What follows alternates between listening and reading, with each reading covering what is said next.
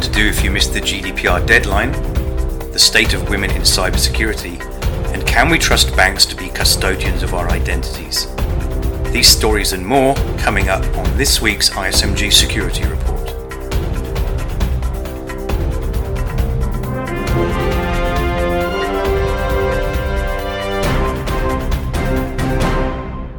Hello, I'm Nick Holland.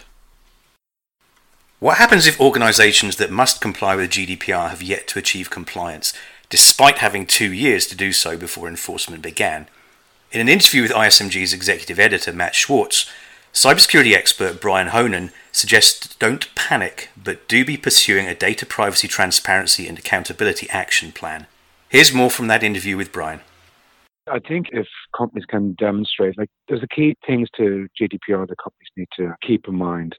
And forget about all the fines and the punishment stuff. That's just the headline stuff that vendors want, want you to pay attention to and sort of to scare you into buying their products and services. The key thing that the regulatory authorities will look for is transparency and accountability, and that you can demonstrate that you have started your journey, that you're taking this thing seriously, that you have the adequate resources to your project.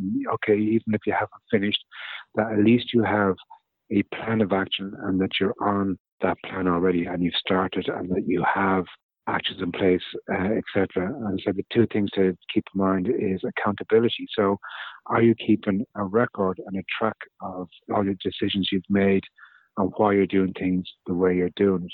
transparency. Are you being transparent with your data subjects as to how you're doing, how you're managing their data, how you're protecting it, what you're doing with that data? So, are there any specifically Irish nuances to GDPR? Here's Brian Honan again.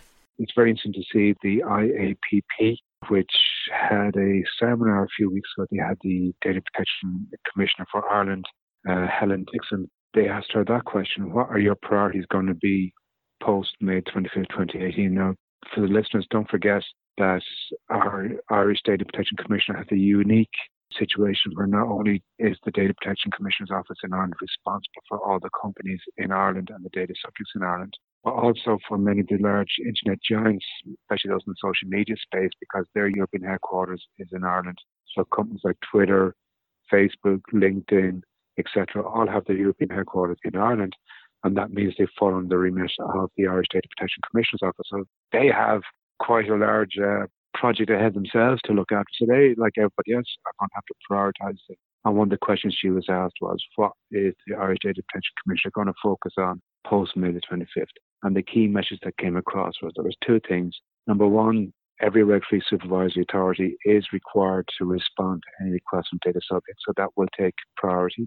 And then second to that is they'll be looking for evidence of transparency from every company that they come to audit. So the transparency aspect of GDPR is going to be absolutely critical to companies. So that's what I would suggest companies focus on is the transparency and accountability element, which means you're going to have to identify what data you have or what personal data you have, where that data is, who has access to it, what you're using it for, why you're using it, how long you're going to use it for, and then document all that and every decision you've made and make sure you're transparent then with good, clear, easy to understand privacy notices and at every contact point you have with your data subjects, be that online, be that over counters in shops, be that at events or whatever you may be contacting data subjects, make sure you have that transparency and accountability principles well and truly backed down. You're listening to the ISMG Security Report on ISMG Radio. ISMG, your number one source for information security news. Cybersecurity challenges and solutions have evolved greatly since 2002, and so has the Executive Women's Forum, which was founded that year to advance careers for female leaders in the profession. In an interview with ISMG's SVP of editorial, Tom Field, founder of the forum, Joyce Brocaglia, discusses the state of women in cybersecurity and the biggest challenges that women face in cybersecurity roles today. In terms of the state of women in security, well, last year we co authored a study with ISC Squared that showed that women remain at about 14% of the workforce and are still underrepresented, even more so when it comes to executive level roles.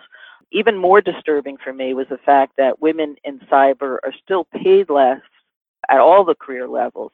And over 50% of them had reported various forms of discrimination in their workplace. So, you know, that's why having in an organization like the Executive Women's Forum really provides companies and the women that work for them a venue for empowering the women in our field. Um, we've got about 50 of the Fortune 100 companies that are our corporate benefactors.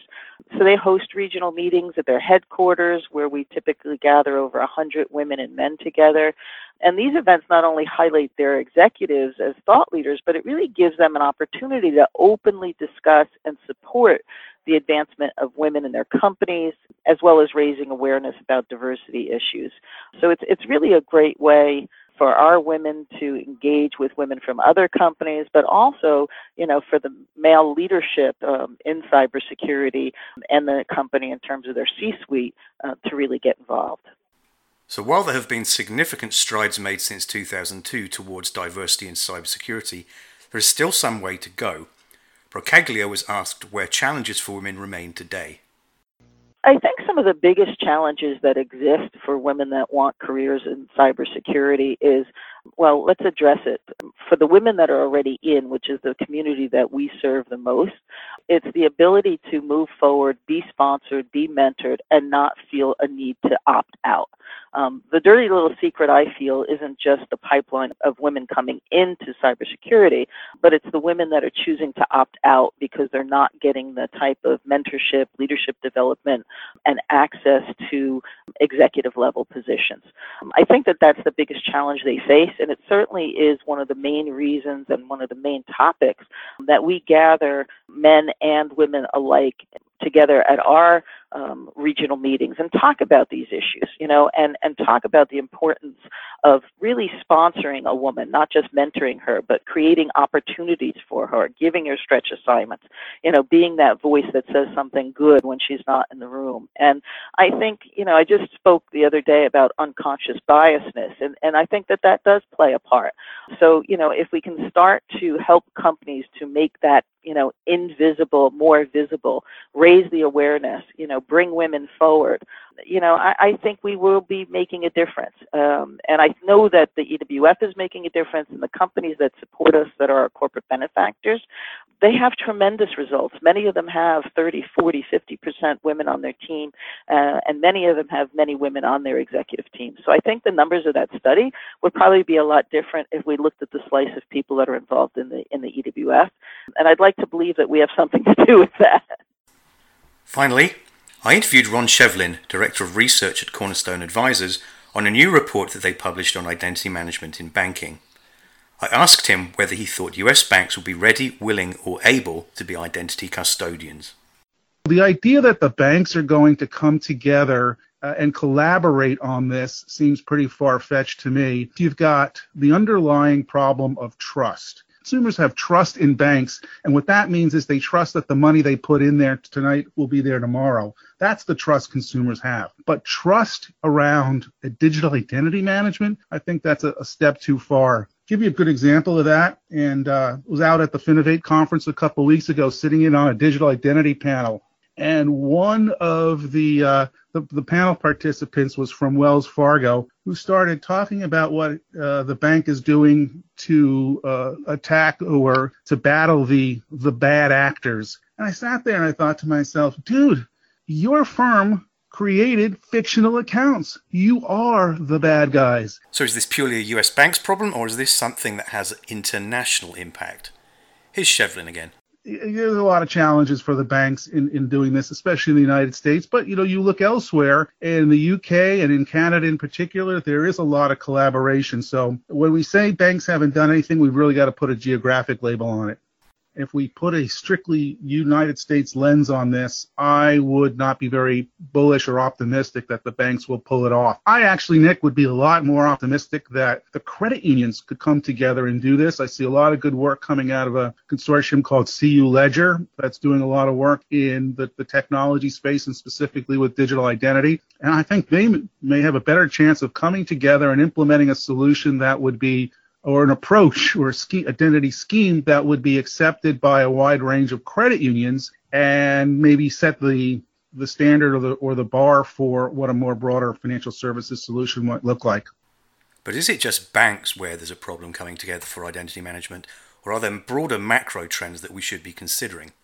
There's a lot of work that has to be done in the United States. And you know, if we look broader than just financial services in the U.S., Nick, I think there's also a you know geopolitical issue in the U.S. right now that's going to to slow any digital identity management efforts down to a to a crawl. You know, on one side of the coin, any efforts in the United States to create a broad digital identity management approach is going to be seen by a lot of people as anti-immigration, and that's not a good thing. And then on the other side of the coin, I, I just don't think that our current administration, for whatever you might think about them, uh, you know, they're on a anti-regulatory push within financial services right now, and I don't think they're very technology savvy. I don't think there's going to be much focus from a technology perspective uh, among the administration to to want to push for a digital identity management scheme that would involve the, the, the banks.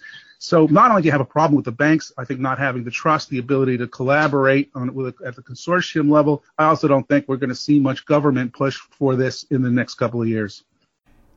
That's the ISMG Security Report. I'm Nick Holland. Catch you next time.